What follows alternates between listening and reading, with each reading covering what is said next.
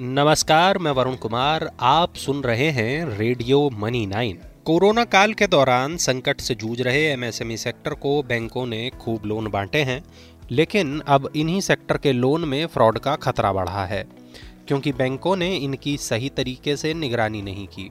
Deloitte India के एक सर्वे में ये खुलासा हुआ है। इस सर्वे में कई बैंकों में अनुपालन और जालसाजी जोखिम प्रबंधन के लिए जिम्मेदार बहत्तर सीनियर मैनेजमेंट एग्जीक्यूटिव्स को शामिल किया गया था। इसलिए इसे प्रमाणिक माना जा सकता है। इनमें सरकारी, निजी, विदेशी, सहकारी, ग्रामीण, सभी तरह के बैंकों के अधिकारी शामिल थे। सर्वे में शामिल करीब इक्यावन फ़ीसदी अधिकारियों ने यह संकेत दिया कि वो फ्रॉड से संबंधित जोखिम प्रबंधन के तहत नियमित रूप से होने वाली निगरानी प्रक्रिया में एमएसएमई को शामिल नहीं करते। ये काफ़ी चिंता की बात है। कोरोना काल के दौरान सरकार ने इमरजेंसी क्रेडिट लाइन स्कीम यानी ई शुरू की थी।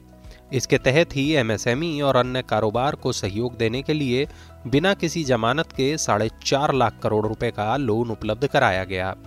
एक रिपोर्ट के अनुसार इस योजना के तहत भारतीय स्टेट बैंक ने 21 नवंबर 2021 तक करीब तीन लाख करोड़ रुपए का लोन वितरित किया है। सर्वे में शामिल अठहत्तर फ़ीसदी अधिकारियों ने ये माना कि अगले दो साल में बैंकों में फ्रॉड और बढ़ सकते हैं। रिपोर्ट में ये कहा गया है कि ग्राहकों के लेन देन के लिए डिजिटल चैनलों के उपयोग में बढ़त ने जहाँ एक और लेन देन को आसान बनाया है, वहीं इससे अनजाने में बैंकों के लिए नई कमजोरियाँ और जालसाजों के लिए अवसर पैदा हो गए हैं। आपके लिए ये तमाम जानकारियाँ जुटाई थीं हमारे सहयोगी दिनेश अग्रहरी ने।